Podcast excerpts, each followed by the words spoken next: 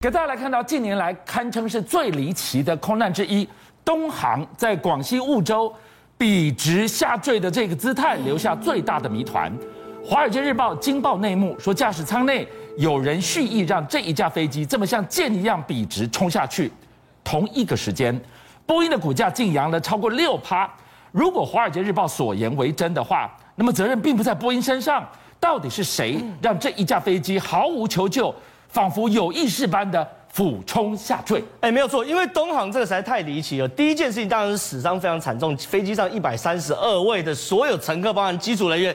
全部都不幸罹难，是当然要搞清楚，你到底是飞机的问题，还是人为的问题，还是有什么不可抗力的问题？这一定要调查清楚。为什么呢？因为呢，这个坠落的航机组太不一般了。你看，它是飞飞飞飞飞，一路在三万英尺左右巡航的时候，忽然直线坠落上来一点点，又再掉下来一点点，这个非常非常违反大自然，所以我们都很好奇，包含所有的飞安的人都在看到底发生什么事情。今天竟然被解谜。今天《华尔街日报》啊，它特。别引述一个不公开的讯息，他说：“因为呢，现在真相调查委员会正在去做调查，然后呢，它里面说黑盒子显示哦，东航失事是人为的蓄意坠机啊，哦，这件事情引起了惊涛骇浪。我先讲哦。”目前中国媒体，包括《环球时报》，是对于《华尔街邮报》这个报道是持反对态度哦。中国的媒体是有公开说，我们没有人对外宣称，可他的消息来源目前是要打个问号。可为什么他有他的消息来源？我们讲，因为呢，他发现呢，黑盒子里面哦，在这个三万英尺的时候呢，有一个讯号输入，要求这个飞机直线往下坠落，所以这个是。主动的输入的这个讯号，有意识的做出这个决定，不像是一个失控的过程。对，因为失控过程真的，你如果懂稍微懂飞机的话，也也知道，如果今天是失控，就算哦。引擎所有引擎在这个时候同时坏掉，也不会这个轨迹，因为飞机其实它设计的这个所谓流体力学或空气力学是非常非常巧妙。我这样讲哈，一架飞机哦，它忽然就算在这个时候引擎全部坏掉，它都不会这样坠落。为什么？因为它引擎坏掉的时候，它因为空气力学是非常好的，所以它一定是缓步的，慢慢慢慢慢慢慢慢下，它会漂浮在空中的味道。对，就算哦，你忽然往下降哦。然后呢，你把引擎关掉，你只要有一点点仰角，它飞机也会翘起来。你除非空中是一直是有，那时候就有人说，你除非在空中是一直有人施予它，就是强迫它往下俯冲的指令，压着头推油门，它才有可能会一路这样往下。是，所以这件事情呢，解释了非常非常多的因素。大家那时候看不懂，那现在呢？《华尔街日报》这件事情解释非常多因素，可是后面就要推论哦，是谁下这个指令的？这就是现在最大的一个谜团。当时机舱七三七就是两个人在里面，所以现在呢，网络上有人指出几个疑点哦。第一个疑点哦，在这一次的这个东航失事的事件里面啊。副驾正驾驶反而是个默默无名的年轻人，嗯，可正驾驶叫做张正平啊。副驾驶张正平，对，副驾驶叫张正平，大家都认识他。他在中国是一个非常非常资深的飞行前辈，被号称为五星级的机长，而且呢，在东航呢是有非常崇高的地位。可他竟然被拔接了，反了吧？他是五星的机长，他才应该是担任正驾驶直飞任务啊。对。可是呢，因为不知道什么因素，现在还没有解密。可他被拔接了。他被拔接的时候，你看哦，正驾驶是他的徒弟徒孙辈。是。可是他呢是五星级机长，然后飞了几十年，非常非常有经验。所以有一说，是不是他心里有什么样的就是？不爽快，或是不愉快，因为被拔接等等，当然这些都是问号，这些都是问号，这是其中一个疑惑。另外一个呢，不可疑的疑点是什么？因为呢，像这种飞机坠毁，通常就是两个原因嘛，一种是机械性，另外一种是人为。对，那机械性的话，那就要停飞，那就是系统性的问题，整个七三七都很危险。对，但是东航好像事先知道前，呃，知道跟机械没关系一样。你看为什么呢？东方航空在四月十七号的时候就重启了整个七三七的飞行。你看哦，三月二十一。出事不到一个月，不到一个月，你那个黑盒子找到也还来不及判读哎。第一个，你照照理来说，同类型飞机你应该要要先停飞，对，然后黑盒子找到，然后判读完，确定有什么状况，然后确定跟七三七这个系列的飞机没有关系之后呢，你的飞机才开始飞。可是呢，在这些都还没有出来的时候呢，哎。东方航空就已经把七三七全部哦都开始飞了，是是不是他早就知道这个失事与飞机系统性无关，而指向人为因素？所以这些东西我要讲，中国的媒体目前对华尔街日报这边是持反驳态度，说没有人透露。所以到底底真实状况是什么呢？我们持续关注。好，我们看到了天上飞的、海上在跑的，航运、海运都需要一个称职的舵手。就是我们给大家看到的，随着第一季的财报出炉，长荣海运获利交出了极亮丽的成绩单，只输台积电呢。这是二零一六回归专业经理人制度之后最漂亮的一次成绩。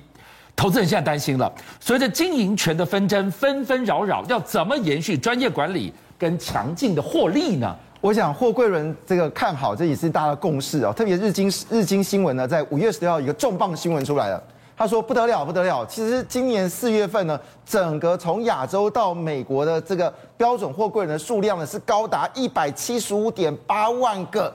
所谓的标准货柜人，而且这成长幅度呢是高达了七个百分点哦。那么其中呢，成长幅度呢，当然我们说中国因为疫情的关系只增长四个百分点，但是连续二十二个月上涨，增长最多是哪里呢？韩国、越南跟印度全部都是两成以上的涨幅哦。所以你这么说一句话说，这样这个趋势呢应该不会改变了，因为美国也公布了新的这个呃消费数据，非常非常好。所以大家估计呢，这个五月份的这个价格势必要在调整啊。那么有人就喊出来了，是七千九百块美金哦，每一棍哦，每一柜，这个价格比去年几乎将近涨了七十个百分点。看样子货柜人要赚翻哦。没错，事实上这个数据呢也显示，在今年第一季，我们知道这家这几天股票非常好，主要是因为公布了上市会第一季的获利，获利哦超过一兆元哦，这是史上连续第三季哦获利超过一兆元，总共金额是高达一点一六兆元。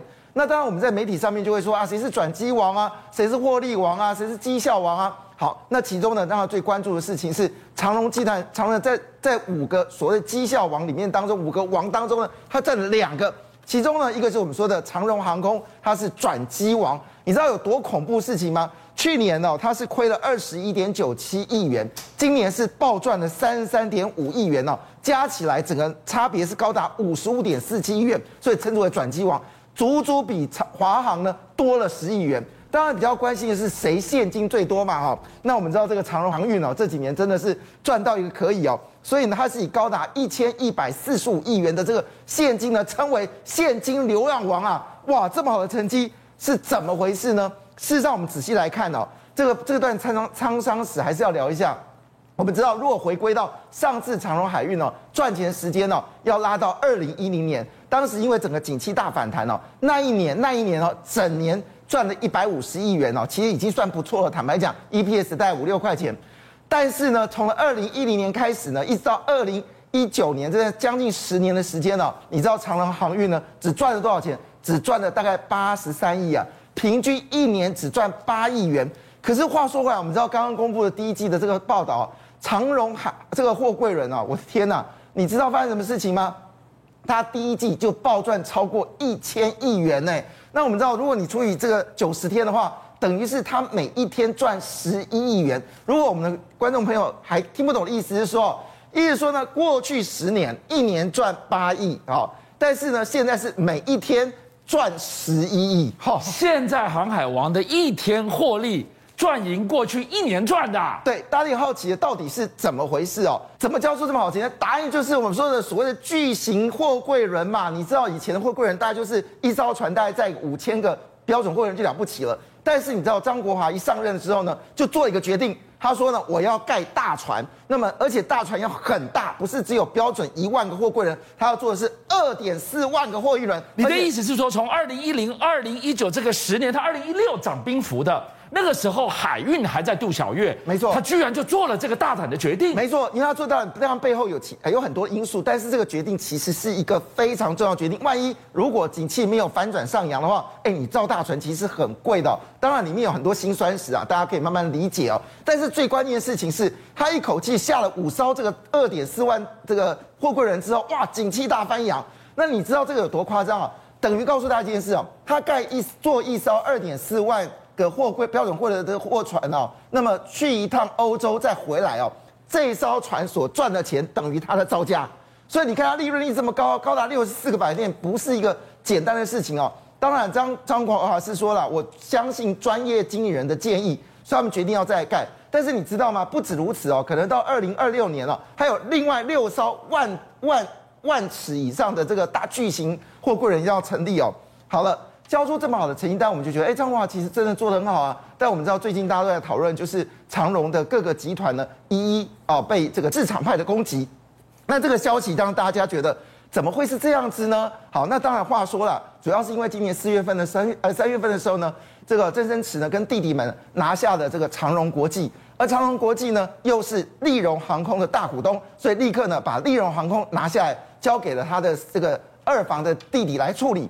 但是重点在这地方，这里面有关键人物叫陈昭荣哦，他是一个律师，他并不是一个所谓专业经理人，而且他专门做的是经营权的一个律师的这个工作。他被委以任用，哎，在多家公司担任董事席次。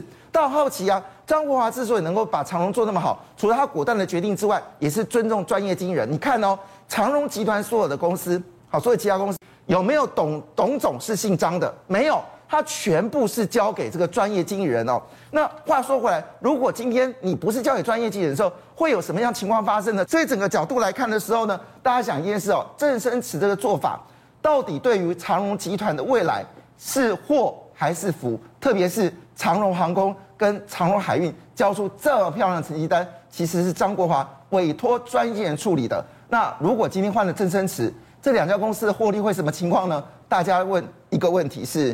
这到底是长荣国际、长荣集团的幸还是不幸？邀请您一起加入五七报新闻会员，跟俊相一起挖真相。